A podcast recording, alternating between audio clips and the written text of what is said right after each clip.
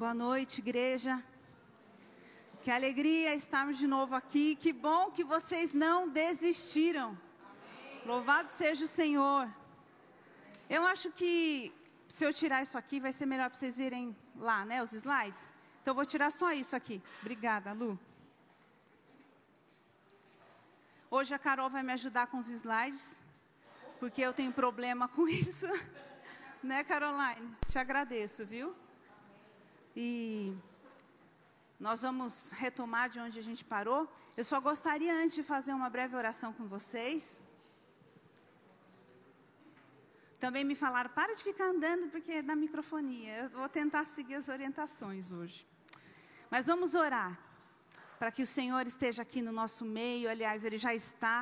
Esse Pai amoroso já está aqui desejoso de revelar o seu amor aos nossos corações de uma maneira ainda mais profunda. Pai, nós te louvamos, Pai amoroso, porque o Senhor nos presenteou com a Sua presença santa nesse tempo que nos reunimos. E como a Lu falou, isso não é uma palestra, Senhor. Nós estamos aqui como igreja viva de Cristo, denunciando mentiras das trevas porque a tua luz dissipa trevas, Pai. Então eu oro, Deus, como te pedimos na semana passada, ainda insistimos, faz com que o que não enxergue possa ver, o que não escuta possa ouvir, que as mentes possam entender, escamas caiam dos olhos, isso é sobrenatural, só o teu Espírito pode fazer isso, Senhor. Em nome de Jesus, nós pedimos que o Senhor seja livre no nosso meio para convencer os nossos corações, porque já declaramos que somos guiados pelo Espírito da Verdade, que nos guia toda a verdade. Já convidamos os teus anjos ministradores para estarem aqui no nosso meio. Cremos que o Senhor é um muro de fogo ao nosso redor. Tu és um escudo de proteção, nos livra do mal. Sabemos que a nossa guerra não é contra carne e sangue, Senhor, e por isso nos posicionamos como igreja de Cristo, debaixo das suas asas, sabendo que o nosso general vai à nossa frente. Te louvamos, Pai, pela revelação poderosa de que tu és Senhor da vida nessa noite, de uma maneira tão profunda e maravilhosa aos nossos corações. Te agradecemos, Deus, porque nessa noite o Senhor muda destinos. Te agradecemos porque nessa noite armadilhas são desfeitas. Te agradecemos, Senhor, porque nessa noite mentiras são canceladas. E nós nos alegramos em Ti, nós festejamos e celebramos a Tua força, o Teu senhorio, a Tua majestade, o Teu poder. É em Ti que confiamos, Deus, e é isso que declaramos como filhos nessa noite. Louvado seja o Teu nome. Amém. Amém. Glória a Deus. É, a Carol já pode iniciar os slides. Eu vou fazer uma breve, uma breve recapitulação com vocês do que a gente abordou a semana passada. Como vocês sabem, nós somos um público muito diverso. E eu não tenho interesse de trazer minúcias do que foi todo esse movimento, mas trazer, na verdade, pontos principais para que você consiga gravar isso e discernir realmente o que há por trás. Então, se a gente for lembrar do que a gente falou a semana passada, já pode ser o próximo slide. A gente lembrou que existiu um tempo que antecedeu a primeira onda feminista, chamada protofeminismo. Essa é a personagem central, houveram outras, mas essa foi a principal, Mary Wollstonecraft. E o que, que ela, principalmente o ponto principal que ela abordou, né, foi a educação igualitária. O que, que ela é, de certa forma, reclamava, ela reclamava. Mary classificou as mulheres de seu tempo como insensatas, mimadas, idólatras, idolatradas, de, déspotas, privilegiadas, negligentes e desinteressadas. Ela dizia que essa questão de você oferecer para as mulheres uma educação que não era tão rigorosa ou exigente como a que era oferecida para os homens, trazia para a mulher desvantagens. Mas em que sentido essas desvantagens aconteciam? Olha só, ela diz: fortaleça a mente feminina, expandindo-a, e haverá um fim à obediência cega. O que ela queria, na verdade, é de certa maneira, através da educação, oferecer para a mulher condições de reclamar diante dos homens, essa obediência cega que ela enxergava dentro da, da vida familiar, dentro ali da relação marido, mulher e filhos, né? Então, se vocês lembrarem do proto-feminismo, qual era a principal personagem, vocês lembrando que era essa Mary Wollstonecraft, para mim já está bom, e vocês lembrando que ela queria essa educação igualitária para que as mulheres saíssem dessa condição de obediência, também já vou ficar satisfeita. A gente sabe que na vida particular dela, ela queria realmente uma liberdade sexual para é, se mover na sociedade como uma mulher livre, em relacionamentos livres, fora de todo essa, esse padrão moral judaico-cristão. Então a gente entende que ela só, ela não militava simplesmente por um direito à educação, ia muito além dessas fronteiras. Esse foi o primeiro momento histórico de reivindicações femininas, chamado proto-feminismo, e essa é a sua é, personagem principal. Aí a gente vai então para a primeira onda feminista, que reivindicava o voto, isso era a maior marca deles, era a maior reivindicação, o voto. Esse movimento de reivindicação do voto aconteceu em vários países do mundo, mas aqui eu vou destacar o que aconteceu na Inglaterra. Essas sufragistas, mulheres militantes pelo voto, eram todas assim, recatadas, comportadas. Vocês lembram o vídeo que eu passei? Ela com aqueles vestidões, fazendo toda aquela marcha nas ruas. Mas quando a gente aproxima a lente, a gente percebe que essas mulheres, já nesse período, por volta de 1910, 1915, elas já tinham ali uma contaminação do, de todo aquele movimento revolucionário marxista e elas já se posicionavam não só como mulheres reivindicando o direito do voto, mas querendo, de certa forma, atingir as estruturas de governo. Então, ela mesmo diz em um dos seus panfletos, essa que era uma líder sufragista, Emmeline Pankhurst, ela diz que a, a, militância que elas praticavam, na verdade, era uma guerrilha continuada e destrutiva contra o governo. Ou seja, ela tinha essa consciência de que todo aquele movimento que as mulheres estavam promovendo na Inglaterra não era apenas em, em, em, relação ao direito do voto, mas ia muito além. Elas queriam realmente derrubar a estrutura de governo vigente. E aí a gente vê que essas sufragistas, elas eram vistas por essa sociedade como terroristas. Em maio de 1913, houve 52 ataques, incluindo 29 bombas e 15 incêndios no país. Vocês imaginam? Aquelas mulheres, né? Todas parecendo donas de casa, comportadas, causando incêndios criminosos e destruindo, depedrando prédios públicos. Era essa a realidade das sufragistas. Ok? Aí a gente lembrou também, a gente viu também, o que acontecia nesse mesmo período na Rússia. A Rússia estava vivendo uma revolução é, houve a derrubada do poder dos czares, né? E a tomada ali do poder por todos aqueles militantes. E a Alexandra Kolontai estava vivendo historicamente nesse mesmo tempo. E a gente viu que ela reivindicava para as mulheres, diferente das sufragistas, é, uma liberdade sexual, que ia de confronto com toda a moral judaico-cristã que já era vigente na, no planeta Terra inteiro, se a gente pode dizer assim, ela ia contra toda essa moral judaico-cristã vigente. Então, ela, as pautas dela eram a união livre, ou seja, as pessoas podem se relacionar de maneira livre, sem compromisso em nenhum momento, com várias pessoas ao mesmo tempo, esse é o amor livre que eles chamam. Independência financeira, então a mulher não podia se acomodar diante da, da realidade de depender de um marido, de um, patriarca, de um patriarca, né? Dentro desse modelo familiar tradicional.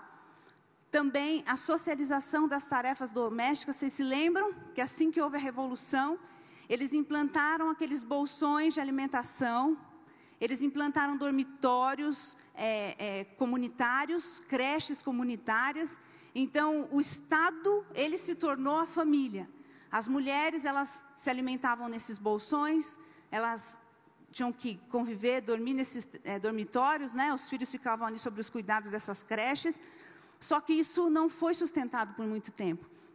Mas a promessa da Alexandra para as mulheres diante do assombro que elas, que elas manifestaram, porque era muito diferente de tudo que elas estavam acostumadas, aquilo que é, eles estavam propondo, né? Ela dizia assim: sobre as ruínas da velha vida familiar, veremos ressurgir uma nova forma de família que suporá relações completamente diferentes entre o homem e a mulher, baseados em uma união de afetos e camaradagem, em uma união de pessoas iguais na sociedade comunista, as duas livres, as duas independentes e as duas operárias. Não mais servidão doméstica para a mulher, não mais desigualdade no seio da família. Então ela insistia com as mulheres, dentro desse texto que ela escreveu em 1920, ela, ela promete né, para as mulheres que as mulheres é, realmente iam passar a realmente ter uma vida, não é mais ficar naqueles serviços desgastantes dentro de casa, cozinhando, limpando, cuidando dos filhos, lavando aquelas roupas. Não. Agora o Estado ia realmente entregar para a mulher o direito que ela tinha, né, de ser independente, de trabalhar e não ficar escrava desses serviços. E dentro desse mesmo contexto, ela prometia, porque as mulheres, é, de uma maneira muito natural, iriam se preocupar com os filhos. E aí a Alexandra diz assim: Tão pouco temam pelo futuro do vosso filho.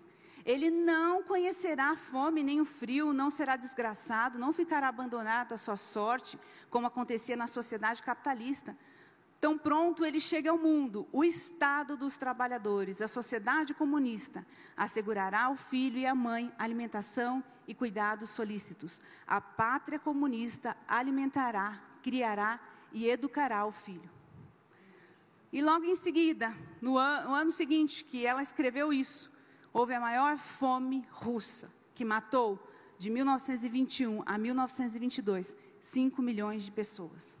5 milhões de pessoas morreram de fome. Como a gente está só recapitulando pontos e a gente não vai entrar nessa questão aí da Revolução Russa, eu só gostaria que vocês entendessem. A Alexandra Kolontai reivindicava para a mulher uma liberdade sexual. E a pauta dela era que se a mulher conseguisse essa liberdade sexual, ela ia ser livre da opressão do patriarca, tá? E aconteceu essa revolução, todas essas liberdades permearam essa sociedade. Vocês se lembram, houve um caos assombroso, a ponto do governo ter que voltar atrás diante da desordem jamais vista que aconteceu na Rússia nesse tempo, inclusive essa fome que matou 5 milhões de pessoas. Agora nós vamos entrar no aborto. A gente saiu da primeira onda ainda? Não necessariamente, porque eu deixei para a gente falar hoje sobre um personagem muito, muito, muito, muito importante nessa questão do aborto e que se manifestou ainda na primeira onda. Ela levantava a pauta do aborto como a principal, né, a missão da sua vida. Essa mulher é a Margaret Sanger. Mais ou menos ali por volta de 1915, quando as sufragistas estavam em Londres, é, pleiteando através daquela é, rebelião, né, daquela anarquia, o direito a voto, e a gente sabia que era muito além disso. E enquanto na Rússia acontecia uma revolução com derrubada de poder, essa mulher, nos Estados Unidos, pleiteava também a sua causa. Para a gente conhecer um pouquinho como ela pensava, nós vamos ter que entender um termo, que é eugenia. Não sei quantos de vocês sabem o que isso significa. Eugenia é um termo criado em 1883 por Francis Galton. Ele significa bem-nascido. Mas eu vou traduzir para vocês o que realmente é eugenia. É a melhora progressiva da espécie humana através da eliminação dos indesejáveis. Então, se eu, nasço, se eu nasci com alguma algum problema, alguma deficiência, eu não sou cogitada para continuar essa, essa, essa procriação. Se eu sou, se eu me enquadro dentro de alguns, alguns tipos de perfil, eu também sou desclassificada. Vocês vão entender um pouquinho como que funciona esse conceito para essa mulher.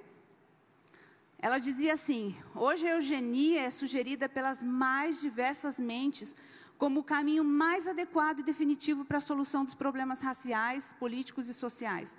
O problema mais urgente hoje é como limitar e desencorajar o excesso de fertilidade daquele que é mental e fisicamente deficiente.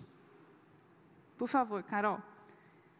Ela, ela, ela criou e propôs um projeto para o Congresso americano, que era o seguinte: manter as portas da imigração fechada à entrada de certos estrangeiros cuja condição seja reconhecidamente prejudicial à força da raça, tais como retardados mentais, dislexos, idiotas, lentos, loucos, portadores de sífilis, epiléticos, criminosos, prostitutas profissionais e outros.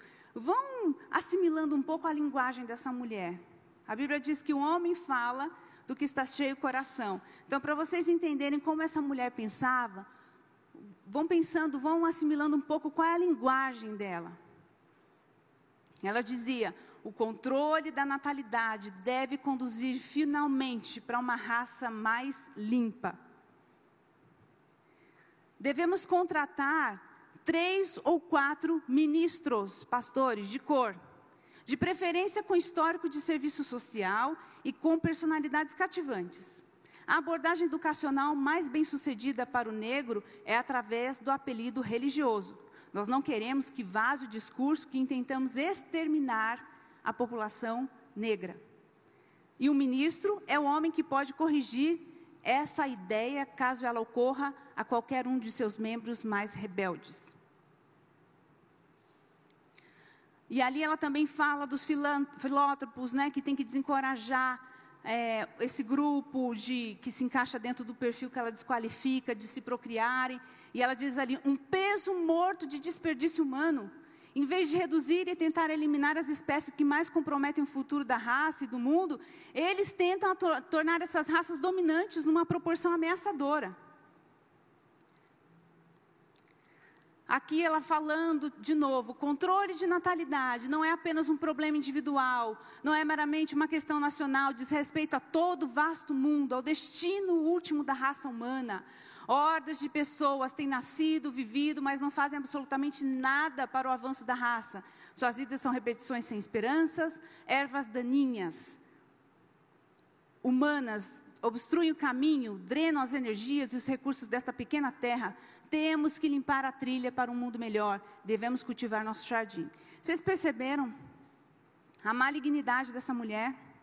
Essa mulher teve a coragem de se levantar nos Estados Unidos, ali no começo do século XX, para dizer assim: olha, eu sei a resposta para esses problemas que a gente tem. A gente precisa eliminar alguns tipos de pessoas que realmente estão atrapalhando um futuro onde a gente tem uma sociedade mais saudável, mais organizada, mais justa.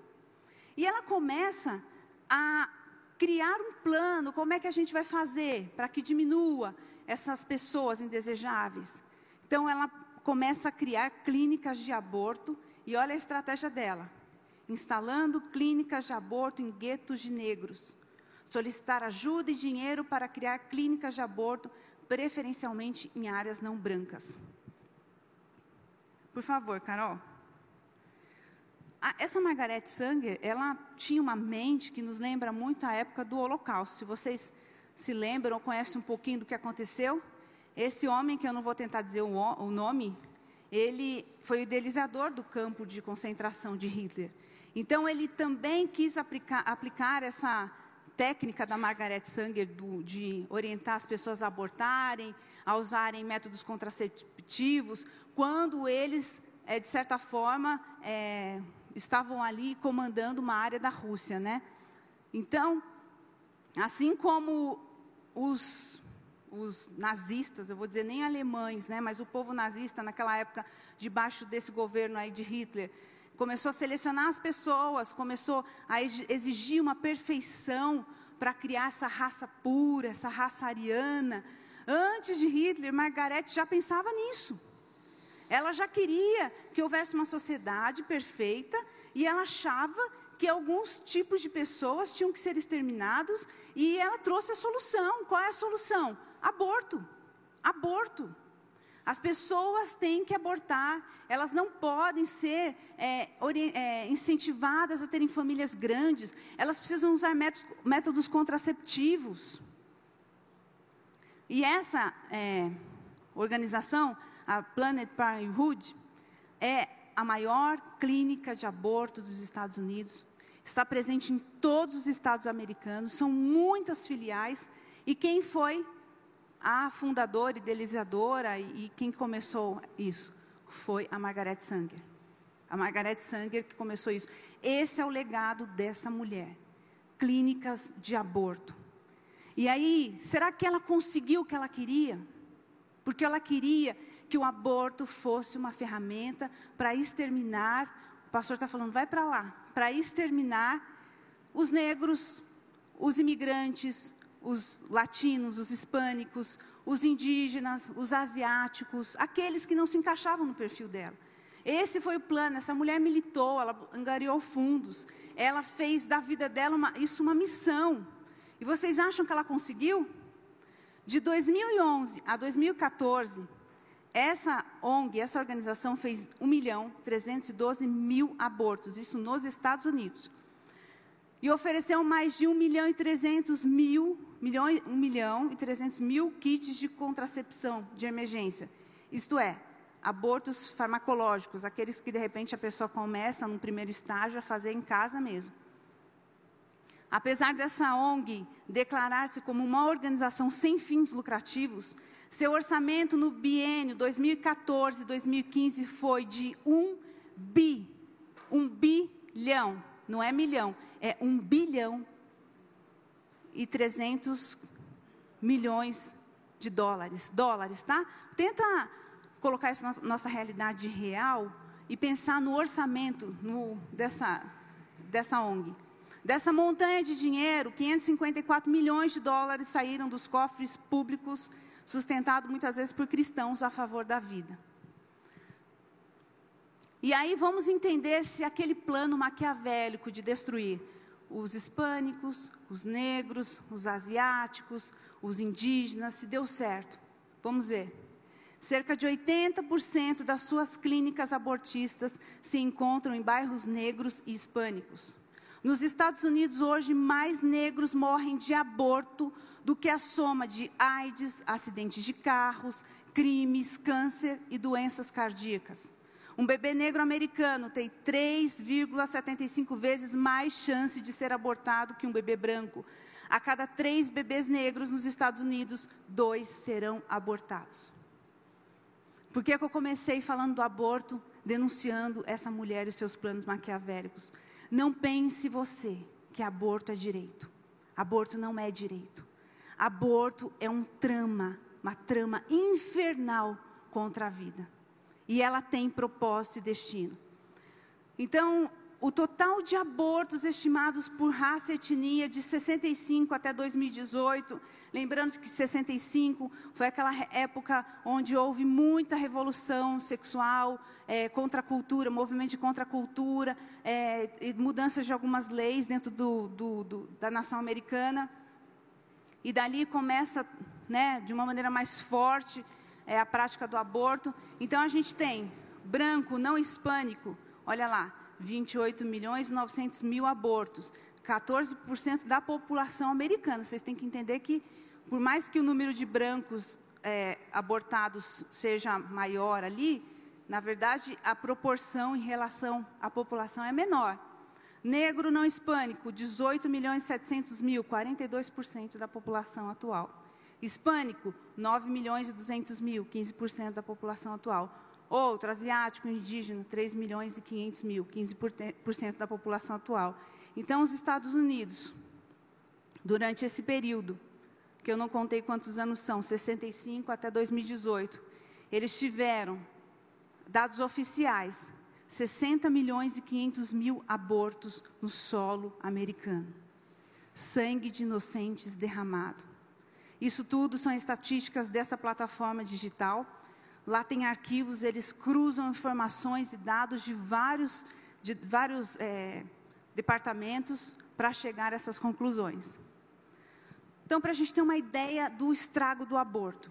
Primeira Guerra Mundial, ela ceifou 19 milhões de mortos.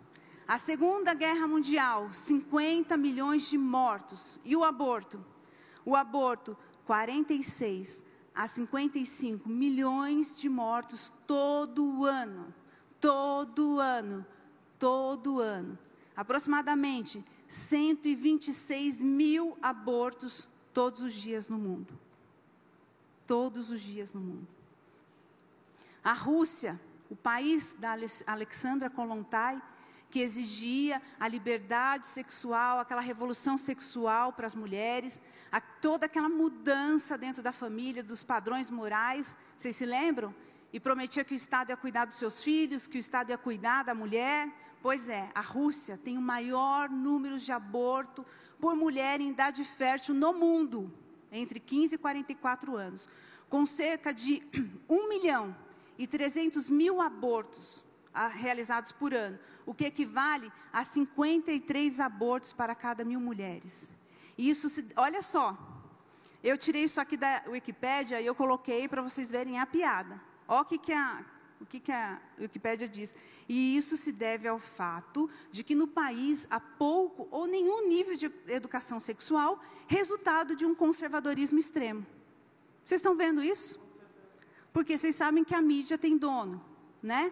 Então, o que eles estão dizendo assim que a culpa dos abortos lá na Rússia não é do que foi feito lá no passado, daquela revolução sexual, de toda aquela mudança nos padrões morais da sociedade, não. Isso aqui é reflexo do conservadorismo. Não é assustador isso? Parece piada. E aí eu resolvi, dentro daquela plataforma, somar o número de abortos que as russas fizeram de 1920 até 2019, 215 milhões, 260 mil, 311 abortos. Quantos, qual é a população do Brasil hoje? 211, né? Eu vi esses dias, 211, ou seja, mais de uma nação brasileira abortada. Vocês acham que esse, essa terra está debaixo de uma maldição ou não? Com tanto sangue derramado? Por favor, Carol. Vou mostrar um vídeo agora para vocês. Queria que, por favor, apagassem a luz.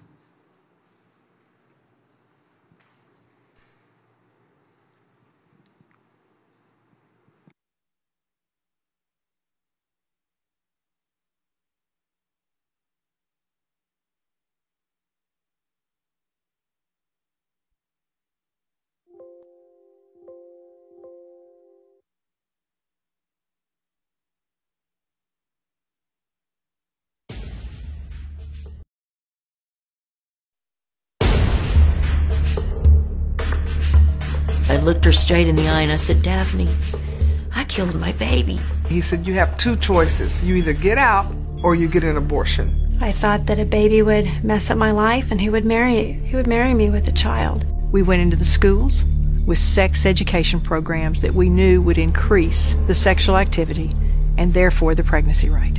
I lived in a crappy apartment and I drove a crappy car and I didn't even have a job. Who was I to raise a child? As the nurse was performing the ultrasound. I watched her and she was looking at my baby on the monitor. And I asked her, I said, Can I see my baby? And she took the monitor literally with her hands and turned it away from me. And I turned to look at the screen and thought, That looks like a baby. Well, she got very upset and yelled at me and said, Turn around, don't you dare look at that. I did not believe that it was a baby inside of me at the time. I was told it was a blob of tissue. They explained it to me that it was a blob, that it wasn't anything yet. But I needed to have this abortion as soon as possible before this blob of tissue turns into a baby. And she told me that it wasn't even a baby yet, that it was just a clump of cells. This is the pregnancy expert saying, There it is, you're pregnant. And then grab her by the bony part of the elbow and squeeze. Do you have your money? Can you do it today? You write your check for $300 and all your problems are solved. Hmm. Wish somebody told me what really happens. I bought the lie. I now know she didn't show me my baby. She just showed me a dot on the screen so that I would go through with the abortion. When he finished abortion number one, he ran across the hall. He didn't stop to do a surgical scrub. He did not stop to do operative notes. He went across the hall, changed his gloves, and started abortion number two. And a very motherly type woman put her arm around me and walked me down the hallway towards the room. I knew what I was doing was not all right, and I knew it wasn't going to be over soon. I knew I had to live with this decision once again for the rest of my life. He began to work on me, and I remember feeling horrifying cramps, and it was worse than they had ever told me. They turned on the vacuum machine, and it was a loud, horrible noise. The sound of that vacuum machine, I'll never forget that noise. The, the awful sound of the vacuum um, extracting the baby.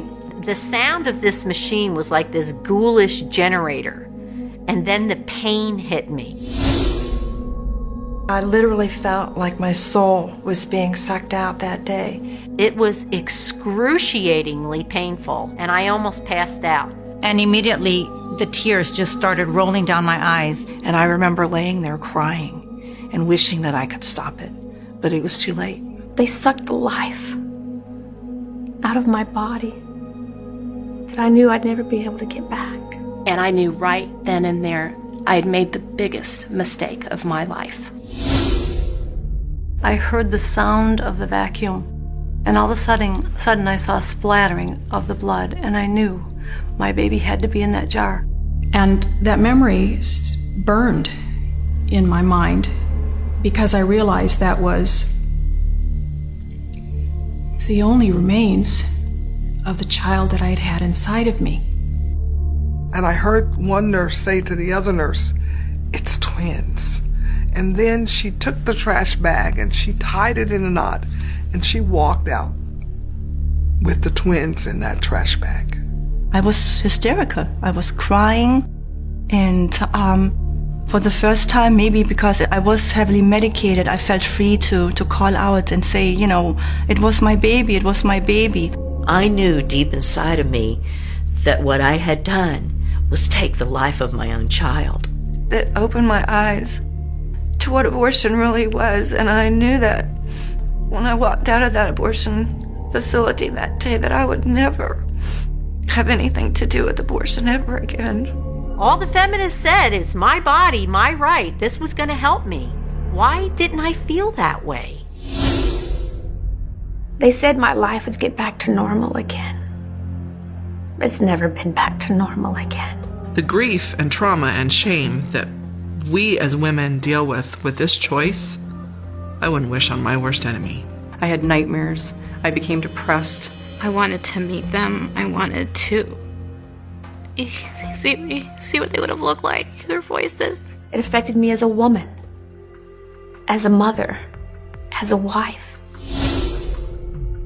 It finally just get to a point where I no longer wanted to live. I felt I could no longer go on. In the middle of the night, she woke up and she was just crying.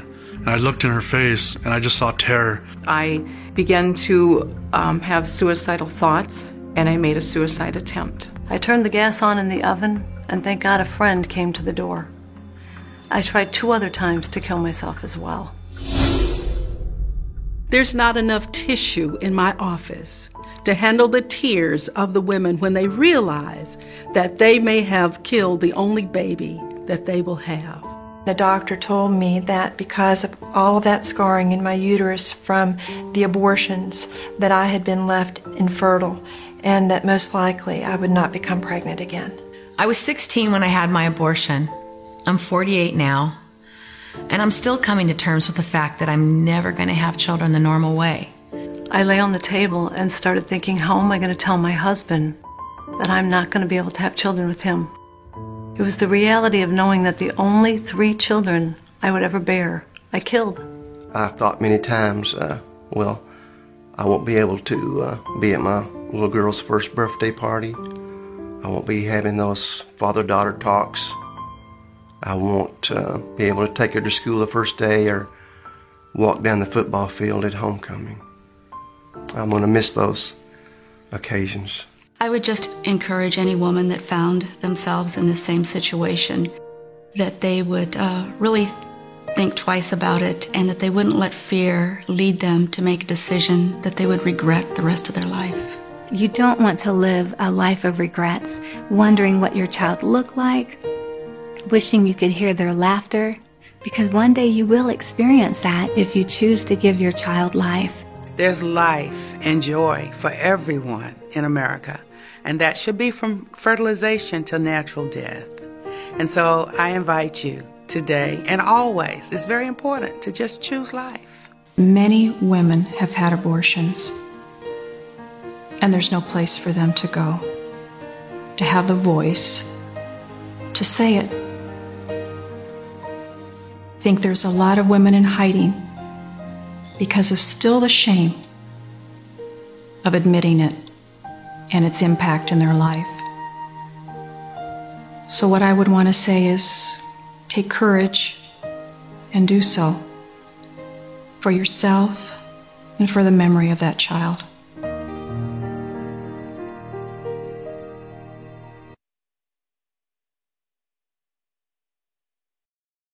Essas mulheres que passaram por isso, como elas se sentiram depois?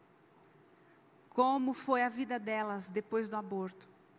E o que essas testemunharam é que elas sentiram vontade de morrer, senti, sofreram depressão, tiveram muitas vezes que lidar com a esterilidade, né, a esterilização que o aborto provocou, a tristeza, né, o trauma de toda aquela situação de ver o próprio filho sendo recolhido num saco de lixo, de terem que carregar durante toda a vida o pesadelo, né, de viverem as consequências do que fizeram.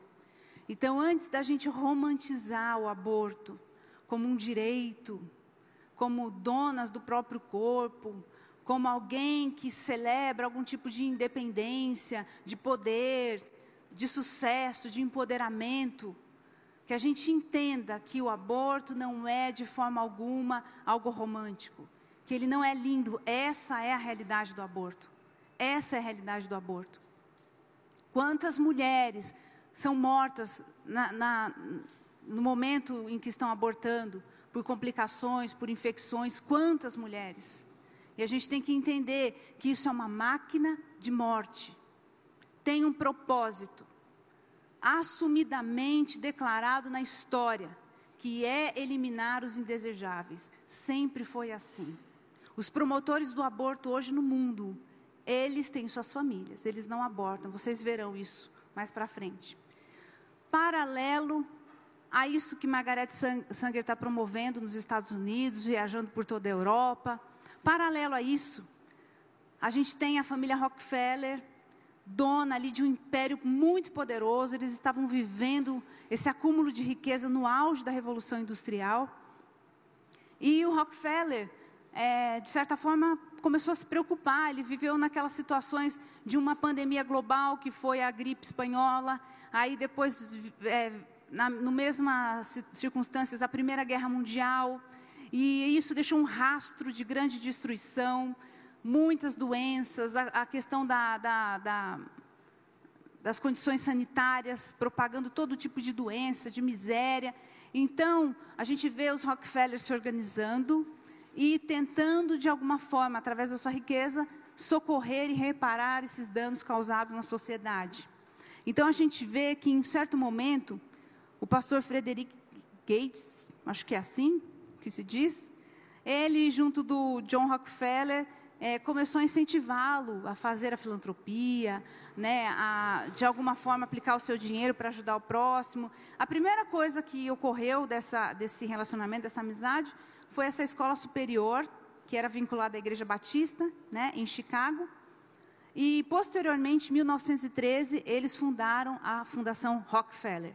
Estou mostrando aqui para vocês, mais ou menos ali, o prédio onde a instalação da Fundação Rockefeller está até hoje, em Nova York. É, depois disso, houve a Segunda Guerra Mundial, e aí, dentro daquele contexto de revolução cultural, da contracultura, de todos aqueles movimentos, aquela militância toda, Kingsley Davis, ele publica numa revista, né, que para que a gente conseguisse mudar toda essa estrutura social, essa questão da família, é, todo esse padrão moral, não, adianta, não adiantava só falar para a mulher usar anticoncepcional, não, usar, não adiantava só falar para ela é, optar pelo aborto, algo mais precisava ser feito. Então ele dizia, requer um trabalho de mudança da própria estrutura da sociedade para que as mulheres não queiram mais ter filhos. Porque as mulheres, elas poderiam usar o, o, contraceptivo, mas a hora que elas resolvessem ter filhos, elas teriam. E se é, essas pessoas, e aqui os Rockefeller, pensando como Margaret Sanger, estavam preocupados com o crescimento da população global, eles viveram muito intensamente aquela gripe espanhola e a Primeira Guerra Mundial, e eles ficavam pensando: se a população global aumentar demais, nós viveremos um caos uma guerra civil sem proporções em várias partes do mundo. A gente precisa fazer alguma coisa para controlar esse crescimento populacional. Então, os Rockefeller também ficavam preocupados com isso, eles criaram uma frente de estudos, né, da, estudos demográficos, justamente para traçar planos de, de, O marido sempre mandando eu voltar aqui para fazer um xizinho no chão. É, traçar planos para realmente causar um impacto nesse crescimento global populacional. Então, esse estudo do Kingsley mostrava isso, que não adiantava ficar falando para as mulheres usarem contraceptivo e, e abortarem, que teria que haver mudanças mais profundas. Então, o que, que ele disse? Alterar a estrutura da família, o papel das mulheres no mundo do trabalho e as próprias normas sexuais. E não proteger a família e a observância das normas familiares. Ele disse: a mudança tem que ser muito mais profunda. Não adianta vocês ficarem com esse recurso, esse recurso desgastante. Os Rockefeller investiram muitos milhões de dólares desenvolvendo contraceptivos, desenvolveram, desenvolvendo métodos, é, o DIU, essas, todos esses que a gente conhece hoje muito bem, foram anos de pesquisas, laboratórios organizados, tudo para diminuir o número de habitantes no planeta Terra. E aí a gente vê lá na frente uma aluna desse Kisley Davis, que estudava muito isso, que é a Adriane German, que já no Rockefeller terceiro já, né? Ela convenceu a instituição dos Rockefeller, né, de que essa mudança precisaria ser, ó, mudando o pensamento das mulheres a respeito da maternidade. Os movimentos feministas tornaram-se apenas uma massa de manobra na mão dos grupos globalistas que querem o controle populacional. Então, o que, que, ela, que, que ela fez? Ela falou: a gente tem que mudar as mulheres. Também não adianta você ficar falando para ela, aborta e, e usa contraceptivo. Vocês têm que apresentar para elas alguma coisa mais interessante. O que pode ser mais interessante do que ela estar em casa, planejando ter cinco filhos, né, alimentando os filhos, cuidando da família? O que pode ser mais interessante que isso? E essa Alexandra falou: as, empoderar as mulheres, dar para ela uma possibilidade, uma carreira brilhante, independência. Essas mulheres vão viver algo que elas não imaginavam que poderiam viver. Então começou a ser traçado a partir daí um plano de arrancar as mulheres do seio da família, de arrancar a mulher dessa estrutura familiar tradicional e apontar para ela um outro caminho. Porque para ela abortar, ela teria que ter algo interessante para escolher, como por exemplo a carreira. Então isso começou a ser trabalhado de maneira muito efetiva a partir daí. Aqui a gente vê que os Rockefeller começaram sua fundação, só que no ano de 1936, Ford, que também foi um bilionário da época, criou a Fundação Ford em Detroit. Aí ele está com o filho dele. Aqui é um aniversário dele, ele está recebendo uma Gran Cruz da Águia Alemã um presente do amigo dele, Adolf Hitler, que mandou para ele lá. Olha só, vocês imaginam, né? Não diz assim o ditado? Diga-me com quem andas, que te direi quem és. Então, então, em 1946, com a morte do Henry Ford, olha o que aconteceu. 90% das ações da companhia são doadas à Fundação Ford e somente 10% para os seus herdeiros. Me diga uma coisa: o que faz um homem bilionário doar 90% da sua riqueza para uma organização e não para os seus filhos. A gente vai entender isso. Aqui são duas fotos do mesmo prédio, mas é o prédio da sede da Fundação Ford lá em Nova York. Olha que lindo, tem um jardim dentro, é tipo o pátio central, tem um jardim no meio de Manhattan. Você entra lá e você vê esse esse jardim com até uma piscina. Olha que chique, né? Eu estou mostrando isso por quê? Porque eu quero que vocês entendam que há muito dinheiro envolvido, que há muito poder por trás. Né? Se esses são os escritórios, imagine o quanto de dinheiro essas pessoas movimentam o tempo todo.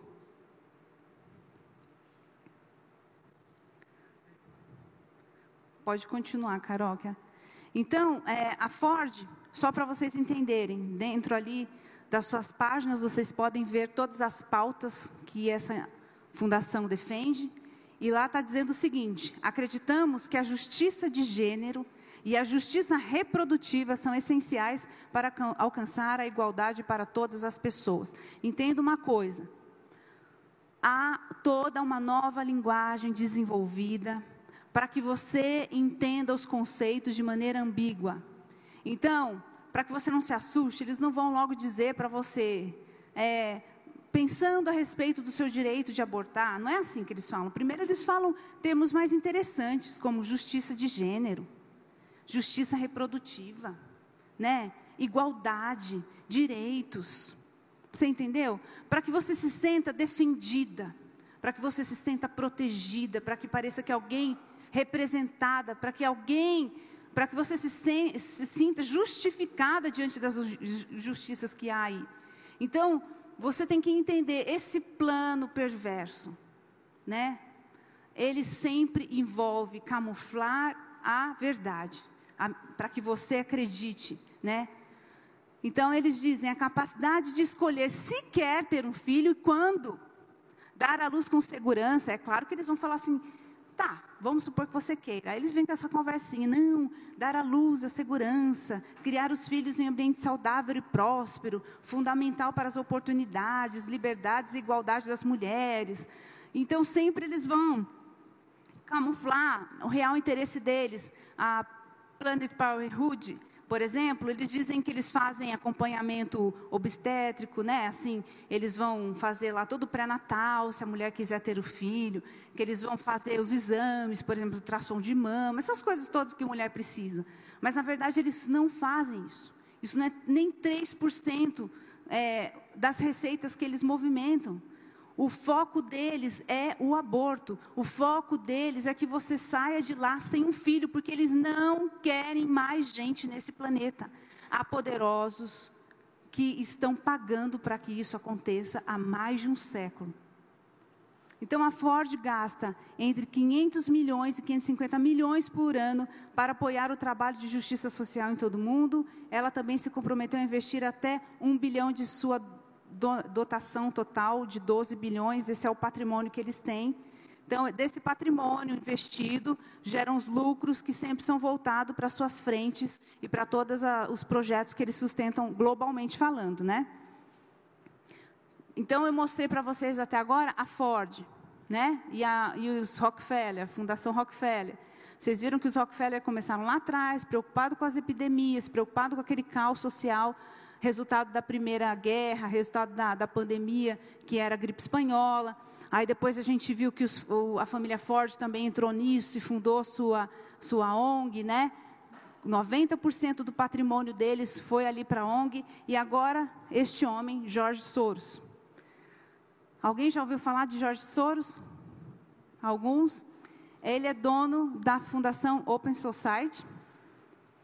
Aí também mostrando para vocês, fica lá em Nova York. Imagina um dos metros quadrados mais caros do planeta Terra. Está lá, escritórios sempre luxuosos.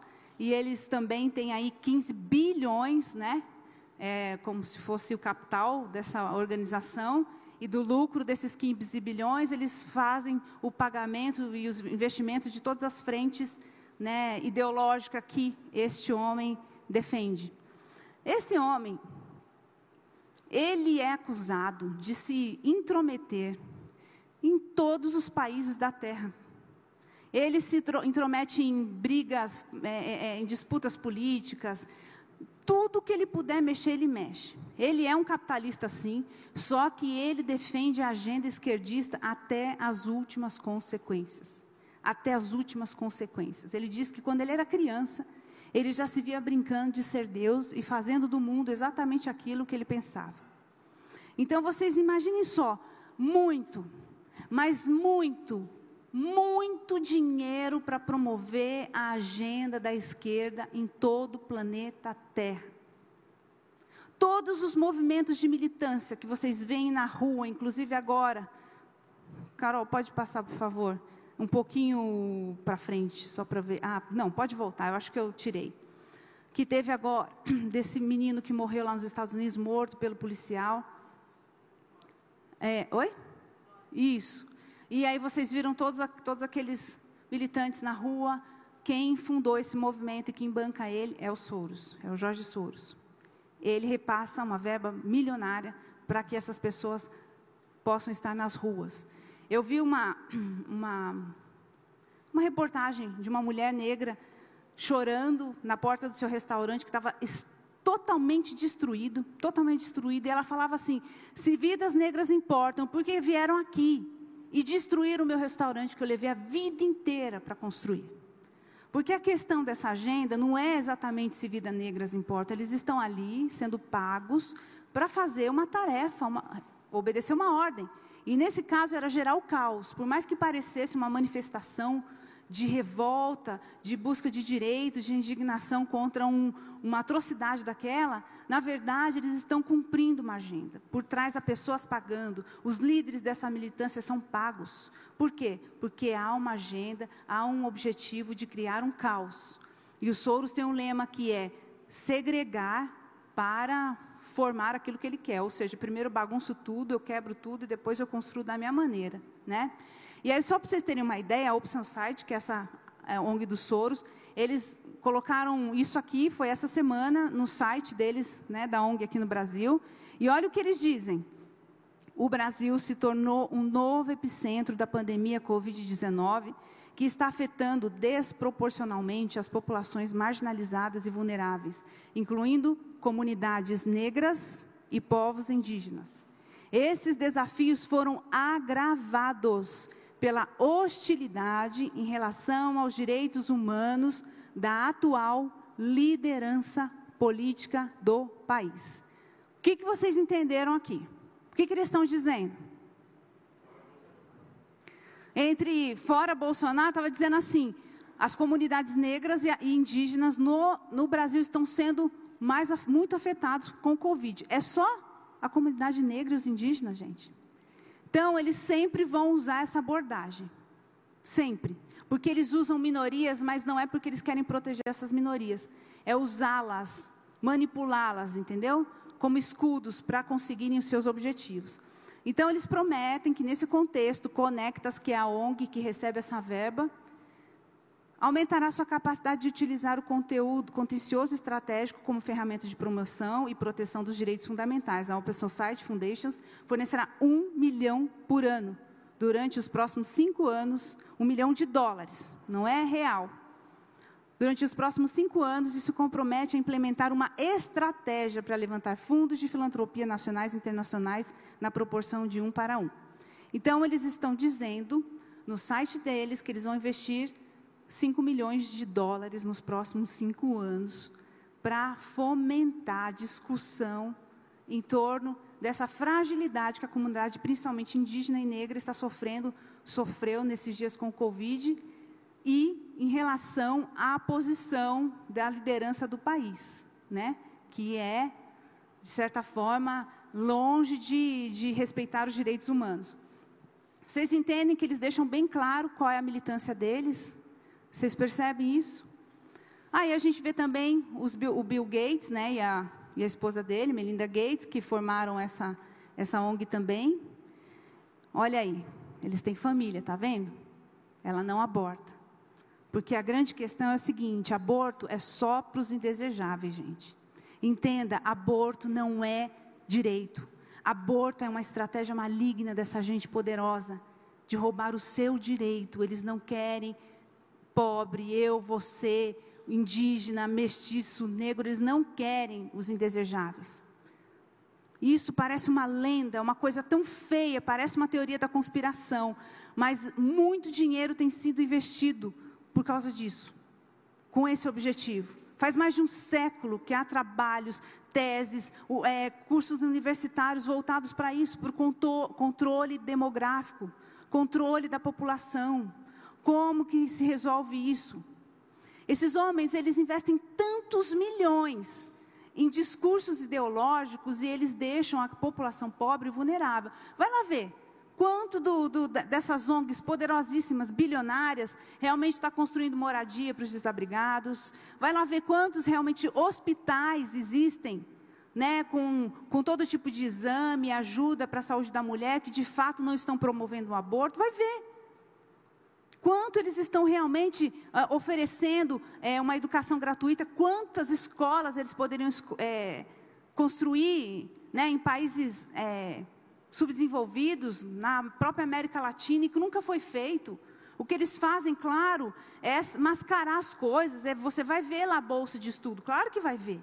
Você vai ver uma ajuda ali para o saneamento básico no fim do mundo, na Constituição. Você vai ver isso, é claro. Mas a pauta deles e isso Soros deixa bem claro. É essa construção política. Eles querem um, um planeta Terra. Ah, são nove horas, o pastor está avisando. Eu vou fechar aqui esse primeiro bloco. Eles querem realmente que o mundo seja construído como eles planejaram. E a gente, se a gente não entender que o aborto é um golpe contra os nossos direitos, que é um golpe terrível contra a família, a gente vai continuar acreditando que isso é um direito, que isso é legítimo. Né? Eu nem entrei ainda no discurso bíblico de que nós não temos poder, não é assim que funciona. Eu tenho um corpo, mas o meu corpo é um, o corpo do bebê é outro. A gente nem entrou nesse discurso ainda, só estou querendo te dizer que as pessoas que mais incentivaram essa pauta no último século são pessoas que descartavam uma grande massa da população, considerando essa massa indesejável. Ok? Então eu vou parar agora porque a gente tem uma cantininha lá, você pode ir no banheiro e aí depois a gente volta. Então, só para fechar essa parte das ONGs internacionais, é muito dinheiro envolvido, é muito dinheiro. E hoje, infelizmente, as grandes ONGs, as fundações internacionais, elas defendem ideologias, elas defendem é, a construção de uma política global, né, de uma comunidade global que, que atenda aos interesses deles.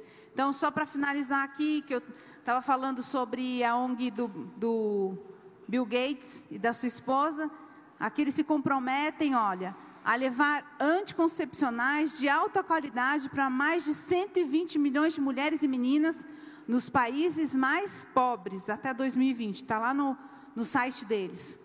Então vocês vão ver sempre que essa questão da contracepção, do aborto, é muito voltada para aqueles que eles consideram desejáveis, os mais pobres, né? os latinos, os deficientes, os negros, os asiáticos, os indígenas, ok? Até aí a gente conseguiu entender mais ou menos o raciocínio?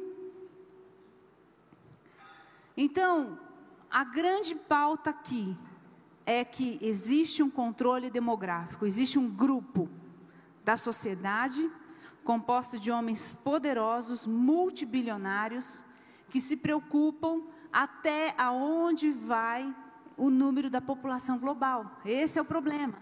Nós já estamos em 7 bilhões de pessoas. Onde isso vai chegar?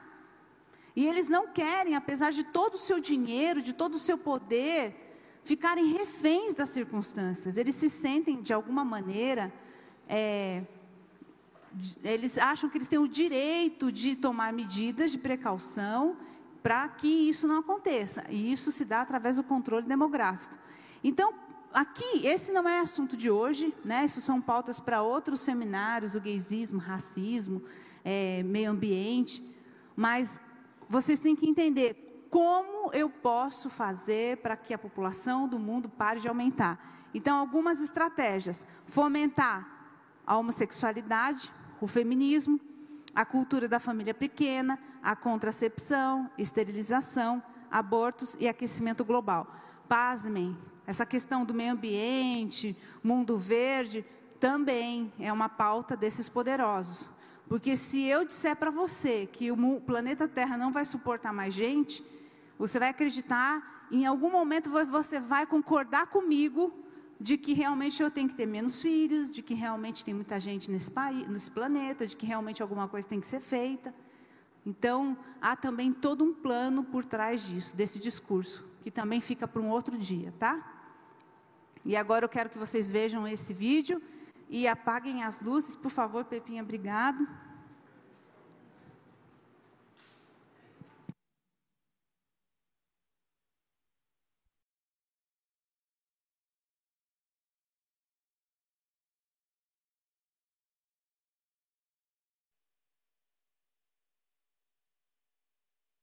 Good morning. My name is Gianna Jessen, and I would like to thank you so much for the opportunity to testify here today. My biological mother was seven and a half months pregnant when she went to a Planned Parenthood and was advised, and they advised her to have a late term saline abortion. This method of abortion burns the baby inside and out, blinding and suffocating the child who is then born dead, usually within 24 hours. And there should be a photo there. Yes, this is what I survived. Instead of dying, after 18 hours of being burned in my mother's womb, I was delivered alive in an abortion clinic in Los Angeles on April the 6th, 1977. You can see a photo as well of my medical records um, my medical records state born alive during saline abortion, 6 a.m. Victory. Thankfully, the abortionist was not at work yet. Had he been there, he would have ended my life with strangulation, suffocation, or leaving me there to die. Instead, a nurse called an ambulance, and I was rushed to a hospital. Doctors did not expect me to live. I did. I was later diagnosed with cerebral palsy, which was caused by a lack of oxygen to my brain while surviving an abortion. I was never supposed to hold up my head or walk. I do. And cerebral palsy, ladies and gentlemen, is a tremendous gift to me. I was eventually placed in foster care and later adopted. And hear me clearly. I forgive my biological mother. Within the first year after my birth, I was used as, as, an expert witness in a case where an abortionist had been caught strangling a child to death after being born alive. Margaret Sanger, the founder of Planned Parenthood, said the following The most merciful thing that a large family does to one of its infant members is to kill it. Planned Parenthood is not ashamed of what they have done or continue to do, but we will have to give an account as a nation before God for our apathy and for the murder of over 50 million children in the womb. Every time we falter in courage as individuals and fail to confront this evil, I wonder how many lives have been lost in our silence while we make sure we are lauded among men. And that we don't offend anyone. How many children have died and been dismembered and their parts sold for our ego, our convenience, and our promiscuity? How many Lamborghinis were purchased with the blood of innocent children?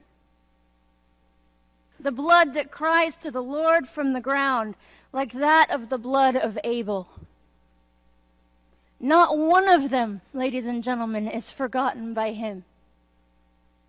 I would ask Planned Parenthood the following questions 38 years later. I would ask them these questions. If abortion is about women's rights, then what were mine? You continuously use the argument if the baby is disabled, we need to terminate the pregnancy, as if you can determine the quality of someone's life. Is my life less valuable due to my cerebral palsy? You have failed in your arrogance and greed to see one thing. It is often from the weakest among us that we learn wisdom. Something sorely lacking in our nation today, and it is both our folly and our shame that blinds us to the beauty of adversity. Planned Parenthood uses deception, the manipulation of language, and slogans such as a woman's right to choose to achieve their monetary aims. I will illustrate how well they employ this technique with the following quote The receptivity of the masses is very limited. Their intelligence is small, but their power of forgetting is enormous. In consequence of these facts, all effective propaganda must be limited to a very few points and must harp on these in slogans until the last member of the public understands what you want him to understand by your slogan. Adolf Hitler. We often hear that if Planned Parenthood were def- defunded, were to be defunded, there would be a health crisis among women without the services they provide. This is absolutely false.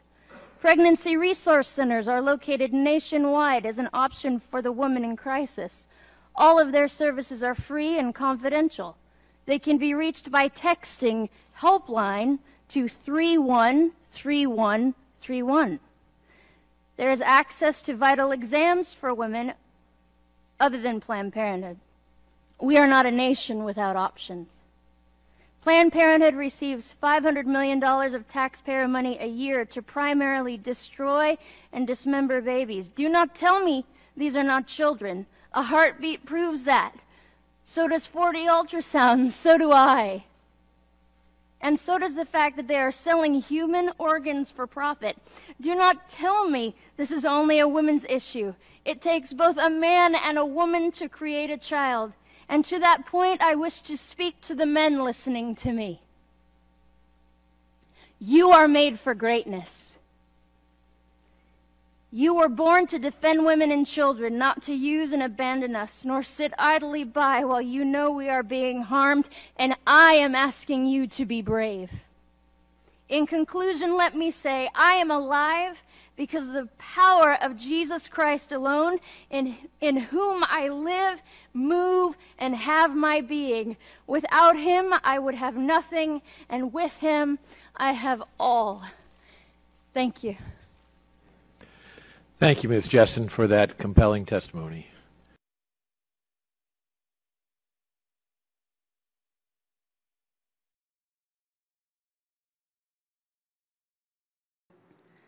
Alguém que que essa estrutura ideológica tentou matar, mas Deus decretou que viveria e viveu para testemunhar que ele é poderoso. Então isso nos faz pensar como nós temos como cristãos condições de determinar se uma vida é importante ou não, de determinar quem deve nascer ou não. Vocês viram que ela é uma pessoa independente da mãe. Não é meu corpo e com ele eu decido que vou matar algum intruso. Não é assim, né? E só para a gente agora concluir essa denúncia, eu vou mostrar para vocês como que essa questão do aborto foi manipulado nos Estados Unidos, e eu digo Estados Unidos porque isso sempre repercute no resto das nações, principalmente Brasil. Então, esse é um caso que a Caroline cita no livro, que eu estou usando como referência né, para a gente discutir aqui esse assunto. Então, quem é essa mulher? Essa é a Norma Nelson. O pai dela abandonou a família quando ela era jovem. Né? Ela e o irmão foram criados por uma mãe alcoólatra e violenta. Com 10 anos ela já fez roubos, depois foi para um reformatório. Com 16 anos ela se casou. E aí a Norma caiu nas drogas e nas bebidas, vício que durou na vida dela por 30 anos. Quando ela se casou com 16 anos, ela teve é, um filho e a mãe é, ficou com os direitos legais dessa criança. A mãe alcoólatra ficou só que depois de um tempo ela engravidou novamente. E aí ela entregou essa criança para adoção. E aí aconteceu a terceira gravidez, que é onde ela pensou no aborto. Que, que ela foi? Ela foi orientada né, pelo médico que a atendeu a falar com essa, essa advogada, na verdade eram duas, e essas advogadas que eram feministas estavam procurando uma mulher, mais ou menos no perfil dela, que fosse uma pessoa é, sem condições financeiras, é, vulnerável, que estivesse grávida e que desejasse abortar. Tinha outros estados nos Estados Unidos que já permitiu o aborto, mas eles é, insistiram que ela se posicionasse como alguém que não tinha recursos. E ela não tinha mesmo recursos, né? Para viajar para um outro estado e ir lá fazer o aborto. Então, essas advogadas começaram a militar mesmo, militar pelo direito do aborto, usando essa mulher como uma espécie de marionete. E para piorar a situação, ainda alegaram que ela tinha sido violentada, estuprada, então por isso ela queria o aborto. E aí, o que aconteceu é que isso tramitou na justiça e não deu tempo de ser decidido antes do bebê nascer. Então o bebê nasceu e ele foi encaminhado para adoção, porque não dava tempo realmente de, de haver o veredito. Porque só isso foi em 70, essa toda essa situação na mídia, né? E ela sendo exposta como alguém que reivindicava o direito do aborto, e as advogadas articulando tudo né, nos bastidores. Só que em 73 é que saiu a decisão da Suprema Corte dos Estados Unidos, né? É, lá, de que as mulheres tinham direito ao aborto livre da interferência do Estado. Esse caso foi conhecido como Roe versus Wade, porque era um, promotor que respondia pelo Estado, então por isso que ficou ela contra o Estado, né? E aí, olha só que coisa curiosa. O direito ao aborto sem interferência do Estado foi decidido por uma Suprema Corte em cima de uma situação mentirosa e fraudulenta, porque essa mulher, ela nunca tinha sido vítima de um abuso, né? Ela quis sim em algum momento abortar, mas assim, ela na verdade caiu numa rede e ela foi usada, né, como manobra por essas é, militantes, essas advogadas militantes, para reivindicar esse direito. Ou seja, a mulher que é ícone do aborto nos Estados Unidos nunca fez um aborto. Ela nunca fez um aborto. Então, é muito estranho isso, né? Depois de um tempo, ela Trabalhava inclusive numa clínica de aborto, e do lado tinha uma igreja, Missão Resgate. E ela teve um encontro com Jesus, ela disse que foi num culto, ela se decidiu por Jesus, fizeram uma longa fila de pessoas abraçando ela. E ela realmente é, conta uma, uma experiência mesmo com Cristo ali. Só que ela vivia com a parceira dela, né, que ela tinha uma parceira, ela era lésbica, e que vivia com ela já há muitos anos. E o que acontece? Essa, essa conversão dela foi acompanhada, ela escreveu livros, ela dava depoimentos. Então, essa mulher que, sem querer, foi parar na mídia, através de uma reivindicação de aborto que foi promovida e provocada por aquelas advogadas, agora, de novo, cai a atenção de todos, porque diz que é convertida e que nunca foi, na verdade, né é, a favor do aborto, mas sim a favor da vida. E isso gera também todo um desgaste da imagem dela, porque todos aqueles é, que são a favor do aborto se levantaram de maneira tendenciosa, acusando ela de, terem, de ter sido, de certa forma, sustentada ou paga pelos conservadores, pela igreja, para fazer esse papel, né? Então existe toda uma polêmica em, em torno da vida dela, mas é só para vocês entenderem como que uma conquista, na verdade, foi através de uma situação fraudulenta, como tudo acontece no mundo das trevas. Essa aqui é uma estátua de Moloque, que, tá, que foi exposta no começo desse ano, na entrada do Coliseu, em Roma. Me pergunte por quê, não sei.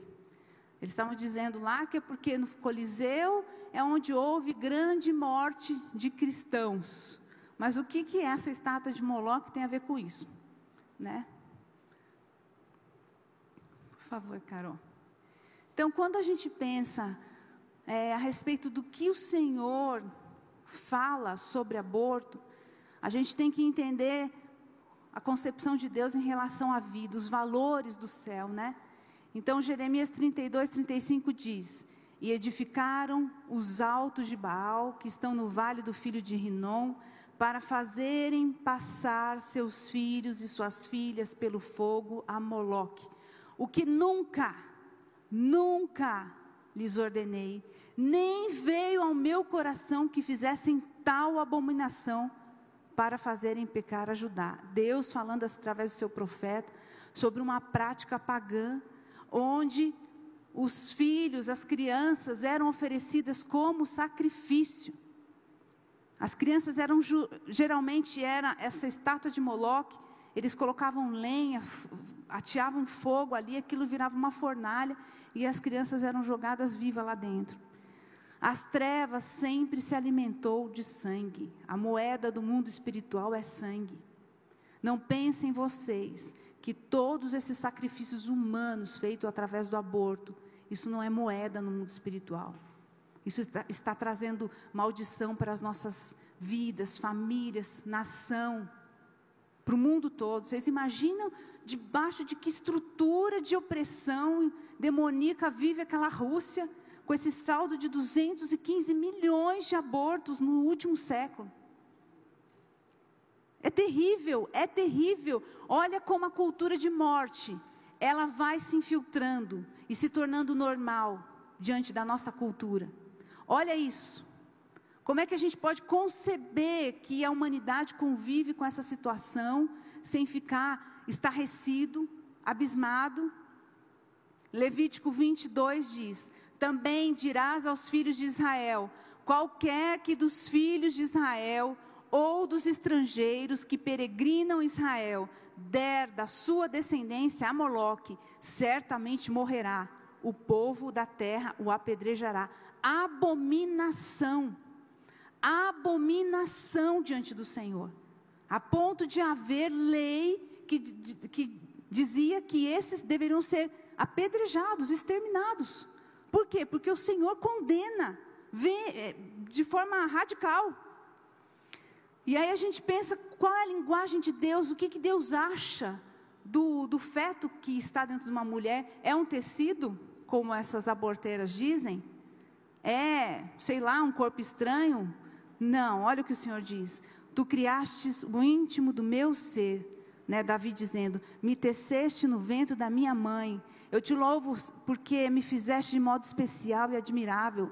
Suas obras são maravilhosas. Digo isso com convicção. Meus ossos não estavam escondidos de ti, quando em secreto fui formado e entretecido como nas profundezas da terra. Os teus olhos viram o meu embrião. Os teus olhos viram o meu embrião. Todos os dias determinados para mim foram escritos no teu livro, antes mesmo de eu existir. Nós servimos a um Deus que planeja e sonha e tem propósitos para todos nós. Nenhum de nós é indispensável, é dispensável, nenhum de nós deixa de ter valor aos olhos do Senhor. Por isso que o que aquela menina falou é verdade. A terra, na terra clama o sangue de todos esses inocentes, e o Senhor não vai esquecer de nenhum deles. Nenhum deles. Deus cobrará o sangue desses inocentes. Deus cobrará. Porque são vidas. Respondeu Jesus: eu sou o caminho, a verdade e a vida. Nós servimos a um Deus que Ele representa vida e não morte. O nosso Deus não tem como referência da sua essência, do seu caráter, das suas ações, morte. Não. Ele é a expressão da vida. Por isso a gente tem que entender que Deus não compactua, Ele jamais estará de acordo com uma perversidade dessa. Deus é vida. Então o Senhor Deus formou o homem do pó da terra e soprou em sua, suas narinas o fôlego de vida. O que Deus nos dá é sempre vida. Vida. Ele é o Senhor da vida. O ladrão vem para matar, roubar e destruir. Mas Jesus diz: Eu vim para que vocês tenham vida e a tenham em abundância. Pois em ti está a fonte da vida fonte da vida, graças à tua luz vemos a luz. O salário do pecado é a morte, mas o dom gratuito de Deus é a vida, não só vida, mas eterna. Vida eterna. Vocês lembram que Pedro disse: Senhor, para onde eu irei? se só tu tens palavras de vida eterna?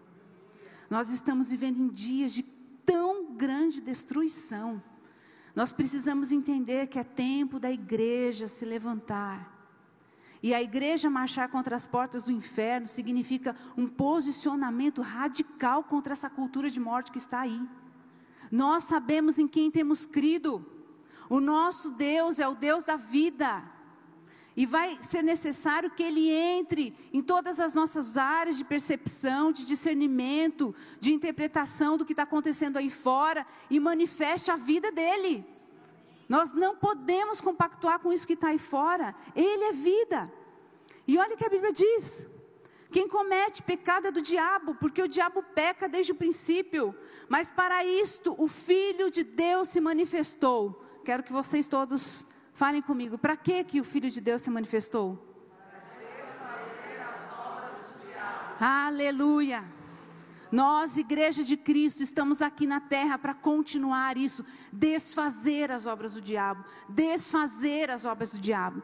Todo o trabalho que o inferno tem para bolar suas artimanhas, suas perversidades, seus crimes de morte, nós, como igreja, temos que se levantar e derrubar as portas do inferno, derrubar essas estruturas é para isso que, Jesus se revelou. E nós, como filhos, continuamos isso. Lucas diz: E naqueles dias, levantando-se Maria, foi apressada às montanhas, a uma cidade de Judá, entrou em casa de Zacarias e saudou, a Isabel. E aconteceu que, ao ouvir Isabel a saudação de Maria, o tecido saltou no ventre? O. A mancha saltou no ventre? Não, a criancinha saltou no ventre. Isabel foi cheia do Espírito Santo e exclamou com grande voz e disse: Bendito és tu entre as mulheres, e bendito o fruto do seu ventre. E de onde me provém a mim que venhas visitar minha mãe do meu Senhor? Pois eis que ao chegar aos meus ouvidos a voz da tua saudação, a criancinha saltou de alegria no meu ventre. Essa é a palavra de Deus que confronta a mentira das trevas. Nós não geramos uma manchinha, né, um pedacinho de tecido. E aliás, vocês viram que essa última menina no depoimento disse: há um mercado negro que pegam os restos do aborto e, e, e acabam negociando. Os tecidos, os órgãos, tudo isso é negociado para fazer todo tipo de coisa que você imaginar, desde rituais satânicos até cremes, até todo tipo de coisa. Isso é o que essa sociedade corrompida pelas trevas tem feito. Isso é a sociedade sem Deus, que tem dito para Deus: não precisamos de você, não queremos que você interfira na nossa maneira de viver, nos diga como viver. É isso. E aí a palavra de Deus nos lembra dizendo: não, não é uma mancha, não é um pedaço de tecido, é uma criancinha, porque antes que você fosse formado no ventre da sua mãe, eu te destinei às nações. Eu já tinha escrito a sua história. Essa é a igreja de Cristo. Nós precisamos nos levantar como nunca antes para dizer a verdade. Para ser luz em meio às trevas, contra toda essa mentira, contra todas essas maquinações de morte. Amém? Esse é o último vídeo? Olha, glória a Deus.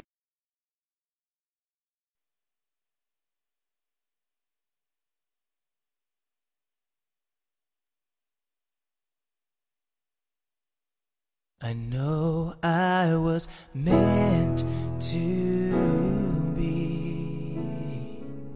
This life was meant for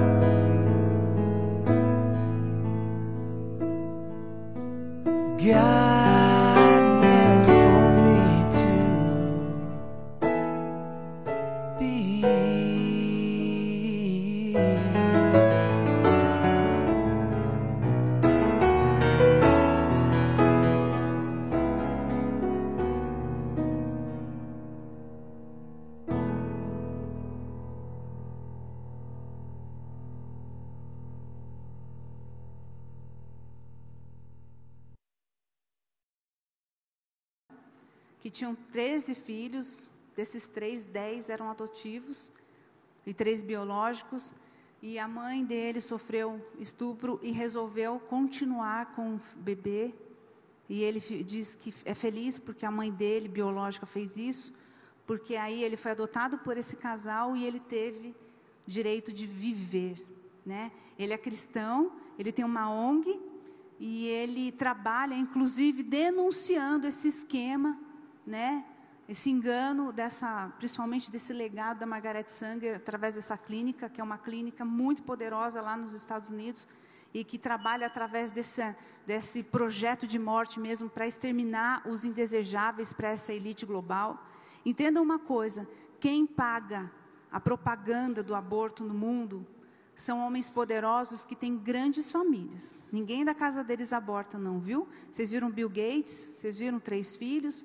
George Soros tem cinco filhos, é casado pela terceira vez, né? Vai deixar todo o patrimônio dele para sua descendência, porque apesar de atacar o modelo familiar tradicional, ele tem família, ele tem descendente. Então, para eles, não cola esse discurso. Agora, o que eles querem é que eu e você, que a gente caia nessa conversa de que isso é direito. Isso nunca foi nem vai ser direito. E como cristãos, filhos de Cristo, adotados pelo Senhor, herdeiros com Cristo Jesus, o nosso posicionamento ainda deve ser mais claro e mais profundo, porque nós sabemos, né, quem é que nos planejou, quem é que determinou o nosso destino, e nós não vamos nos mover debaixo de mentira, mas debaixo da verdade. Amém? Então a gente encerra hoje essa pontinha que ficou do, da primeira onda, eu quis dar uma atenção maior ao aborto, porque eu sei que é, é um assunto polêmico, e infelizmente, às vezes, ele parece realmente muito convincente, parece um direito da mulher. E vocês têm que entender que quem opera não, nós, não é só homens poderosos e com dinheiro que manipulam essas situações, mas a gente está brigando, lutando com estruturas espirituais da maldade.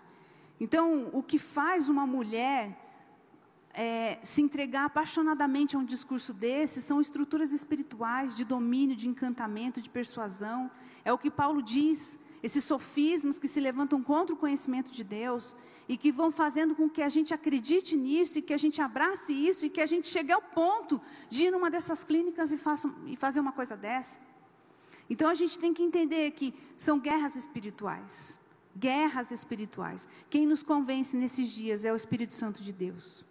Nós temos que estar conscientes, ter essa consciência e amar essas pessoas que vão defender essas bandeiras. O Senhor quer esclarecer o meu e o seu coração para que a gente seja instrumento nas mãos de Deus.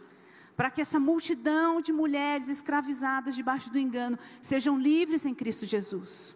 O Senhor planejou cada uma delas. O Senhor deseja que cada uma delas seja alcançada, mesmo as que abortaram a cura, a perdão, a restauração, a libertação, a promessa de uma nova vida em Cristo. E a gente precisa, com esse coração, com esse olhar, cuidar dessas mulheres. Não chegue dando chute, né? Dois pés no peito, já matando. Não, não. Ame, né? Entenda são guerras espirituais, ore.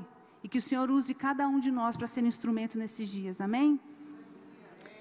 Eu gostaria de orar para a gente encerrar. Pai, nós te louvamos, Senhor, porque o Senhor não nos deixa confundidos. Nós andamos debaixo da Sua luz. A sua luz dissipa toda a treva, ela aponta o caminho, ela nos mostra a verdade com clareza. E nós confiamos que o Senhor é um Pai amoroso, como a Lu começou cantando esse culto. O Senhor nos adota como filhos. Os seus planos são de paz, não de mal. Nós não precisamos, Senhor, vestir os trapos que o mundo nos oferece, não precisamos ser empoderados por esses argumentos perversos. Quem nos empodera e nos torna é, preciosos é o teu sangue derramado na cruz, é as vestes de filho que recebemos, é o anel que o Senhor coloca no nosso dedo como autoridade, como filhos legítimos, é a sandália que o Senhor coloca nos nossos pés, que remove nossa situação de escravidão, é isso que nos empodera. Nós nos sentimos, Deus, importantes, preciosos e valorosos quando conhecemos cada vez mais profundo o seu amor, a revelação de Pai que vai crescendo a cada dia no coração de cada um de nós aqui. Te louvamos porque o Senhor tem nos guardado da, do, desse mundo perverso, porque o Senhor tem esclarecido as nossas mentes e o nosso coração. Livra-nos do engano, livra-nos de desistir, livra-nos de termos essa palavra roubada, que o Seu Espírito Santo continue operando em cada um de nós. E Senhor, vai nos mostrando o propósito que o Senhor tem com esse seminário, vai nos mostrando o propósito que o Senhor tem para essa igreja. E que possamos ter a alegria de ser luz no meio das trevas. Que possamos, em nome de Jesus, ser uma igreja que se posiciona radicalmente contra o pecado, contra o mundo, contra o diabo. Uma geração sábia, não aos olhos do mundo, mas em relação à sabedoria que vem do teu reino, uma geração que busca a pureza, que recusa-se a se contaminar com esse mundo, e uma geração, Senhor Deus, decidida a te servir radicalmente. Nós te louvamos por tudo que o Senhor está fazendo no nosso meio. Leva cada um debaixo da paz, Senhor, da segurança, que os seus anjos estejam acampados ao nosso redor em todo o tempo. Em nome de Jesus. Amém. Amém. Glória a Deus.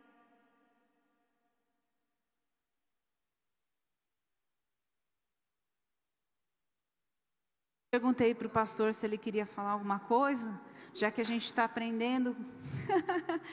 não, não quer falar nada. Então que Deus nos leve em paz. Amém. Em nome de Jesus.